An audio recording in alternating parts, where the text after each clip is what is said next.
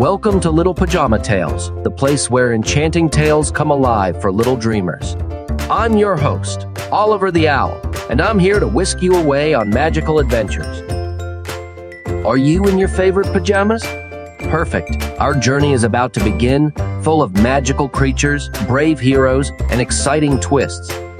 So, whether you're wrapped up in blankets or cuddled up with loved ones, get ready to be transported to a world where anything is possible. And now, dear listeners, let's embark on a magical journey, a fairy tale that takes us to a kingdom far, far away, a kingdom bustling with mirth and joy. Grab your blankets, snuggle up tight, and lend me your ears as we dive into the enchanting tale of Sleeping Beauty. Once upon a time, in a kingdom filled with mirth and joy, there was a king and a queen who were anything but merry. They were sad, so very sad, for they longed for a child. But alas, they had none. Their hearts ached with emptiness until, joy of joys, a little princess was born, their sorrow transformed into pure delight. The bells rang out, carrying the news of the newborn princess across the land, making the birds in the trees sing louder, and the people in the streets dance with glee. To honor his daughter's birth, the king threw a celebration so grand it outshone any feast that had been seen before. It was a whirl of laughter, music, dancing, and most importantly, fairies. The king, hoping to ensure his daughter's happiness, invited seven fairies from all over the kingdom as godmothers. But alas, he overlooked one, an old fairy who had not been seen for fifty long years. When the ancient fairy hobbled into the celebration, the king quickly offered her a seat, but could not provide a golden plate like the others had. This, oh, this ignited the old fairy's anger. She felt scorned. She mumbled and grumbled to herself, sparks of displeasure twinkling in her eyes. A nearby young fairy heard these angry mutterings, and she grew worried. Thinking quickly, the clever fairy hid, ready to undo whatever spiteful gift the old fairy might bestow. With the banquet clearing away and conversations hushing, the fairies began to give their gifts to the princess. She will be the most beautiful woman in the world, announced the first. She'll have a temper sweet as an angel, chimed the second. Grace shall accompany her in all she does, promised the third. She'll sing like a nightingale, sang the fourth. She'll dance as a graceful daisy in the wind, whispered the fifth. Music shall flow from her fingers like nothing ever heard before, promised the sixth. And then the time came for the old, forgotten fairy. She rose, her voice crackling with age and spite as she cursed.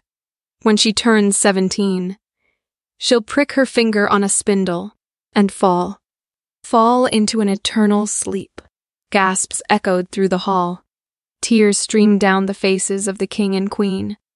But just as despair began to take hold, the young, wise fairy emerged from her hiding spot.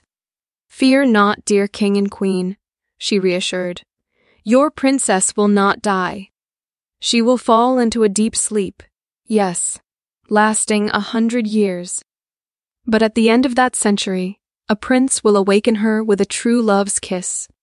And with that, the fairies vanished, leaving behind a hall filled with worry. But a glimmer of hope.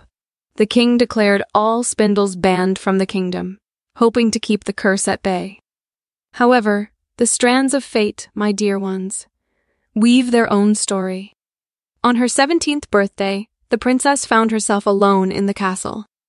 As she roamed, she stumbled upon an old woman spinning, oblivious of the king's edict. Curious, the princess reached for the spindle, and as the prophecy foretold, her finger was pricked, and she fell into a deep, deep sleep. A hundred years passed in silence.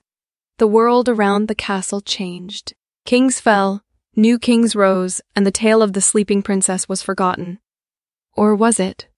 One day, a prince from a distant land heard the ancient tale from an old peasant. Intrigued, he braved the encircling forest, finding his way into the enchanted castle. He ventured through rooms filled with sleepers, stuck in time, until he reached the golden chamber where the princess lay. Moved by her ethereal beauty, he bent down, touched by an urge to break the enchantment, and gave her a gentle kiss. And just like that, the charm was undone. Awakening, the princess saw her prince. They talked, laughed, and as evening approached, the castle stirred back to life. The prince and princess walked hand in hand into the great hall, where once again joyous laughter and music echoed.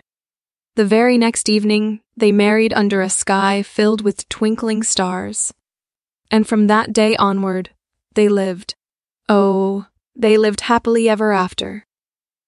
And, dear listeners, that's where our tale concludes tonight. A tale of a beautiful princess, an age old curse, a hundred year sleep, and the power of true love's kiss. But let's not forget, this story speaks of more than just magic and love. It teaches us a valuable lesson that patience and hope can overcome any adversity.